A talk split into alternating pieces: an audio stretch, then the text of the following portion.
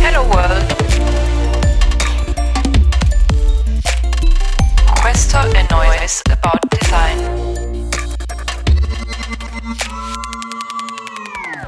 Benvenuti alla prima pillola della seconda stagione di Noise About Design. Alle interviste a designer molto più bravi e interessanti di me, e ci vuole poco, in questa stagione ho deciso di aggiungere dei piccoli contributi per raccontarvi le sfighe che mi capitano con servizi e customer care. A chi non capitano, a me in particolar modo, ma anche di togliermi qualche sassolino dalla scarpa. Spesso chiamiamo sfighe quelle cose che in realtà ci raccontano quanto sia importante il design dei servizi, ma non ci facciamo caso. Avere un'app fatta molto bene molto ben progettata, molto ben architettata, non è sufficiente. Deve far parte di un servizio più ampio che ha a che fare con la soluzione di un problema nel tempo per le persone. Ma a proposito di sassolini, invece oggi parliamo di designer e hackathon. Vi ho sentiti, eh? E mo che è un hackathon? Vabbè, non tutti, però magari qualcuno sì, insomma. Per chi non lo sapesse, un hackathon, anche detto Hackfest, è un evento al quale partecipano, a vario titolo, esperti di diversi settori dell'informatica, sviluppatori di software, programmatori e grafici. Un hackathon generalmente ha una durata variabile tra un giorno e una settimana. Un hackathon può avere finalità lavorative, didattiche e sociali diverse. Questa era chiaramente la voce di Wikipedia relativa. Quindi proviamo a riassumere. Tu arrivi con un'idea su una certa tematica spesso dichiarata dall'organizzazione, ma non sempre. Ti coaguli con una serie di persone, oppure te le sei portate da casa, che la supportano e la condividono. E poi, in un tempo davvero limitato e con l'aiuto di moltissima caffeina o taurina o qualunque altra sostanza di cui non voglio sapere la natura, ne sviluppi un prototipo funzionante probabilmente. Lo scopo del gioco, spesso, ma non sempre, è vincere un premio di qualche valore, oppure avere visibilità, oppure partecipare a qualche challenge benefica o eccetera. A me è capitato spessissimo di fare da mentore in vari hackathon e in alcuni casi anche a parteciparvi, oppure in eventi molto affini come potrebbe essere ad esempio lo Startup Weekend. Il mio ruolo quando partecipavo come mentore, era quello di mentore di design e mi sono speso in lungo e in largo per spiegare cosa facciamo noi designer. Piccolo spoiler, non facciamo le slide. A volte ho anche proposto dei workshop su come funzionano, cosa sono e a cosa servono i test di usabilità. Non è stato completamente inutile. Ma torniamo agli hackathon. È qui che arrivano i dolori. Ho sufficientemente dati quantitativi, quelli che abbiamo trattato nella scorsa stagione con Erika Lauro nell'episodio 6, per dirvi che ho individuato un pattern ricorrente. E nessuno ce lo dice. Funziona più o meno così. Dato un evento che parte il venerdì sera, l'hackathon, e finisce la domenica, con la premiazione, si parte il venerdì stesso in cui l'idea viene discussa. Ci si accapiglia se dovrà essere sviluppata una rete neurale, utilizzare la blockchain, oppure e qui inserite la buzzword tecnologica di riferimento nel momento in cui ascoltate questo podcast. E poi si parte. Oppure magari l'idea era già bella strutturata, chiara, in testa. In questa giornata, il venerdì sera appunto, noi mentori andiamo in giro a cercare di capire qual è il problema che stanno cercando di risolverlo e come stanno cercando di risolverlo i gruppi. A volte inutilmente. Se va di culo, quello che succede è che a validare l'idea si fa qualche questionario online. Sempre che il suddetto questionario non abbia domande tipo spenderesti 20 talleri al mese per lavorare da dove vuoi? Ma su questo vi rimando a un'altra pillola, ce l'ho proprio qua, sul gozzo.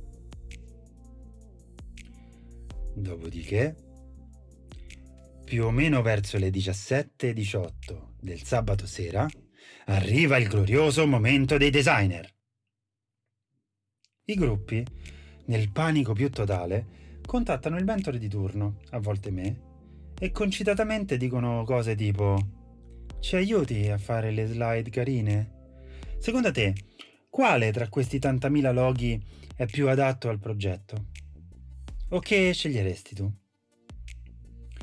Oppure ci potresti fare una user interface figa, una UI figa? O a, a darci dei consigli su come farla? Oppure una delle mie preferite. Qual è la UX perfetta, la user experience per questo progetto? Non mentite. Se fate designer e non i grafici, che è una grandissima, nobilissima professione di cui ho un'enorme stima, e avete partecipato a un hackathon come mentore, vi è sicuramente successo. Sicuro, ci scommetto i soldi. Perché ve ne parlo? Perché in fondo un hackathon, in questa maniera, è una versione molto compressa del classico progetto vecchio stile. Come? Ve lo spiego. Io ho pensato un'idea, l'ho validata così così, risolve o se lo fa lo fa discutibilmente il problema che ho forse individuato e comincio a svilupparla o a farla sviluppare utilizzando una tecnologia cutting edge, la più figa del reame, quella che almeno io penso sia la più figa del reame. E poi, forse, mi pongo il problema di fare tutto un po' più blu e più attraente, più pop, magari giovane. Ecco, no. Noi designer non facciamo questa roba qui, o almeno, grazie a Dio, non tutti. Poi parliamo dell'opportunità di farsi chiamare designer in questo caso, ma questa è un'altra storia. Invece, noi designer possiamo portare un grande contributo al tavolo di lavoro, ma lo facciamo meglio quando siamo coinvolti da subito. Ad esempio, e parlo esclusivamente della mia esperienza personale e lavorativa, ci sono stati casi in cui aver scavato meglio le esigenze delle persone per cui stavamo lavorando mi ha fatto risparmiare un intero stipendio di una persona all'anno, potendolo utilizzare per altre e più interessanti mansioni invece che fare la scimmia come faceva prima. Magia? Esoterismo? No. Ci abbiamo parlato, abbiamo capito, ci siamo fatti spiegare e abbiamo connesso i puntini delle loro esigenze rispetto a quelle aziendali e magari dei loro utenti. Solo dopo abbiamo adottato una soluzione tecnologica, progettata appunto sulle esigenze in gioco. Questo è semplicemente quello che fa un designer quando fa bene il suo lavoro. Possiamo inoltre essere d'aiuto a verificare se quello che abbiamo progettato con tanta dedizione risulta semplice e interessante per le persone per cui abbiamo lavorato. È usabile per loro? Lo accetterebbero? Riescono a completare l'azione che gli viene richiesta?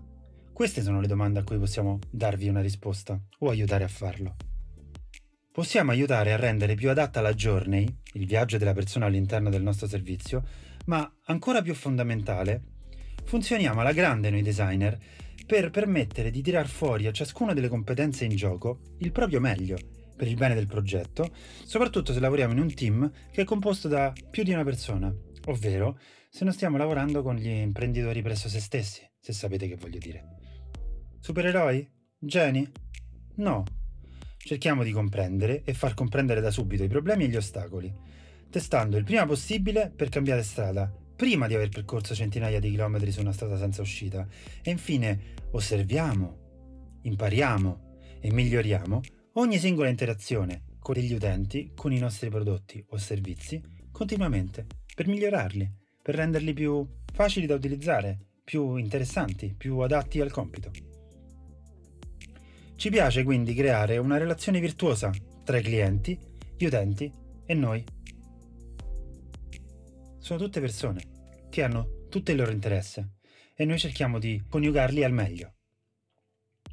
Alla fine i clienti guadagnano, gli utenti non bestemmiano, che non mi pare poco, e noi fatturiamo, che buttavo via. Quindi noi designer cerchiamo di renderci indispensabili cerchiamo di dare assuefazione. Lo dico spesso, siamo come una droga pesante. Non è che puoi smettere di botto, perché diamo dipendenza, ma solo se la qualità è buona.